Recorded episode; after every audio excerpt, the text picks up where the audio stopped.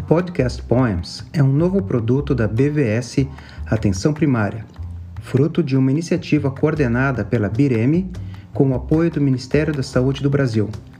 Nosso objetivo é aprimorar os conhecimentos dos profissionais que atuam na atenção primária em saúde de uma forma direta e rápida. Vamos apresentar semanalmente o resumo de um poema, na tradução livre, Evidências que Importam ao Paciente. Acesse a BVS APS em aps.bvs.br e confira este e outros produtos oferecidos para você.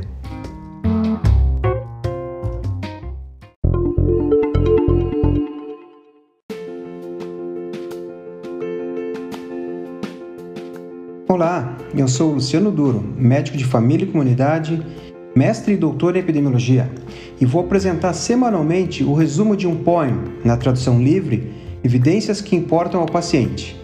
Acesse a BVS APS em aps.bvs.br e confira este e outros produtos oferecidos para você.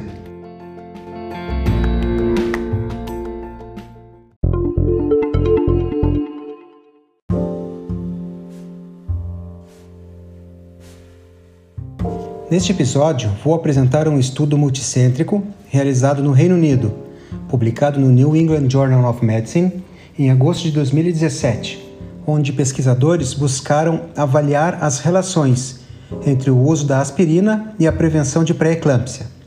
Também vou explicar o que significa a odds ratio, conceito que ainda causa certa confusão.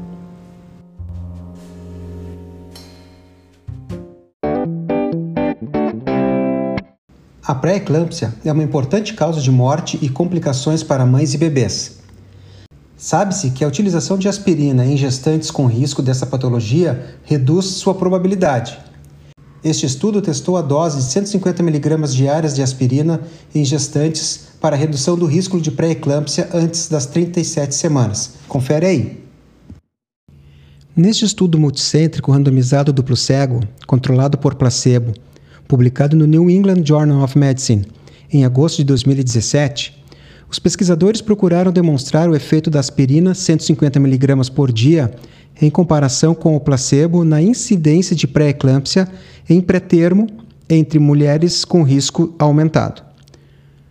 Os autores inscreveram 1.620 mulheres entre 11 e 14 semanas de gestação usando um algoritmo de triagem previamente validado que incluía pressão arterial média materna índice de pulsatilidade da artéria uterina, proteína plasmática A e fator de crescimento placentário. Mulheres com pelo menos 18 anos com feto único vivo e um risco calculado de pré-eclâmpsia antes das 37 semanas de gestação de mais de 1% eram elegíveis.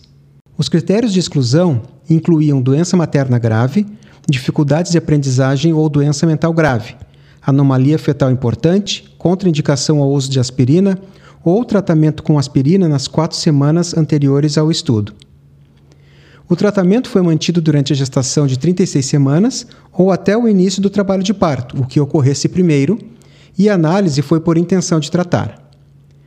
O principal desfecho, a pré-eclâmpsia antes de 37 semanas de gestação, ocorreu em 1,6% no grupo de aspirina e 4,3% no grupo de placebo a odds ratio ajustada de 0,38, com intervalo de confiança de 95% entre 0,2 e 0,74.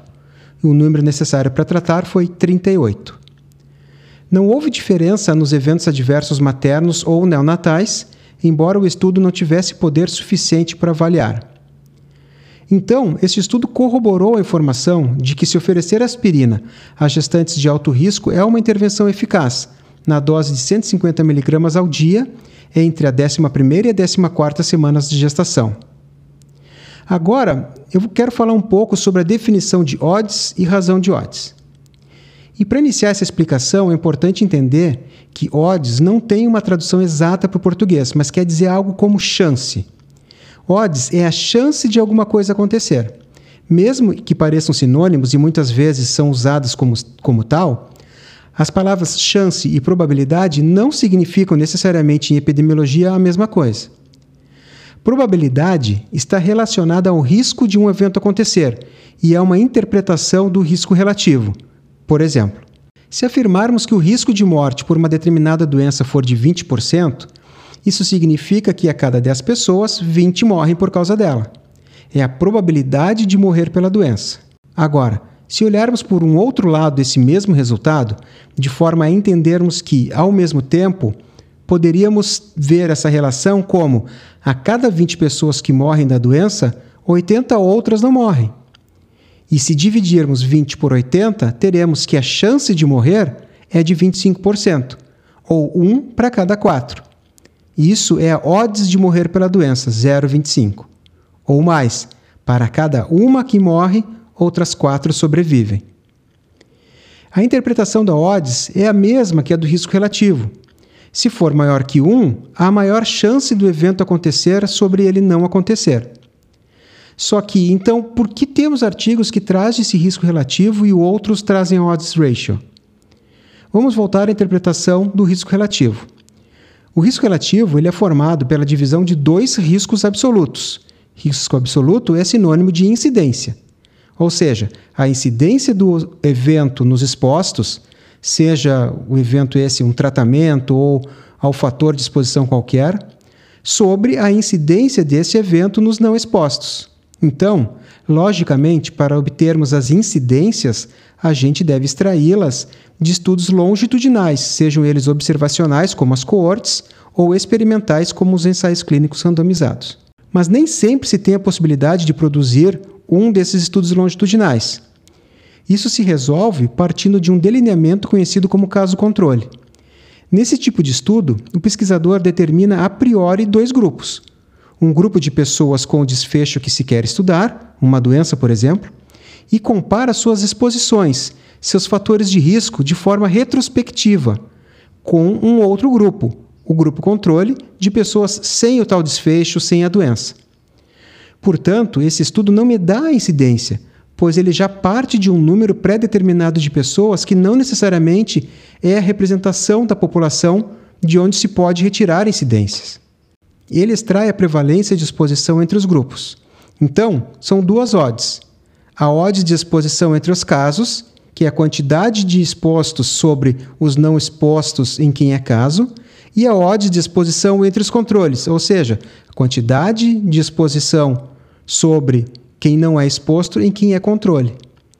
Essa divisão, né, a divisão dessas duas odds é a razão de odds, ou a odds ratio. Seja o risco relativo ou a razão de odds, entende-se que, se esperarmos, se a gente imagina que a exposição é um fator de risco para aquele desfecho estudado, a gente vai encontrar mais gente exposta em quem é caso, ou seja, lá no numerador da divisão, chegando num resultado maior que 1. O contrário é verdadeiro. Se a gente espera que, vai, que a exposição não é um fator de risco e sim um fator protetor, a gente espera, a gente vai uh, imaginar que o resultado maior vai ser no denominador, vai ter mais gente no denominador com essa característica, então o resultado vai ser menor que 1. Então, caros ouvintes, esse foi mais um episódio do podcast Poem da BVS APS. Espero que estejam gostando. Compartilhem suas opiniões e dúvidas sobre este e outros episódios com a hashtag podcastpoembvs nas redes sociais e até uma próxima.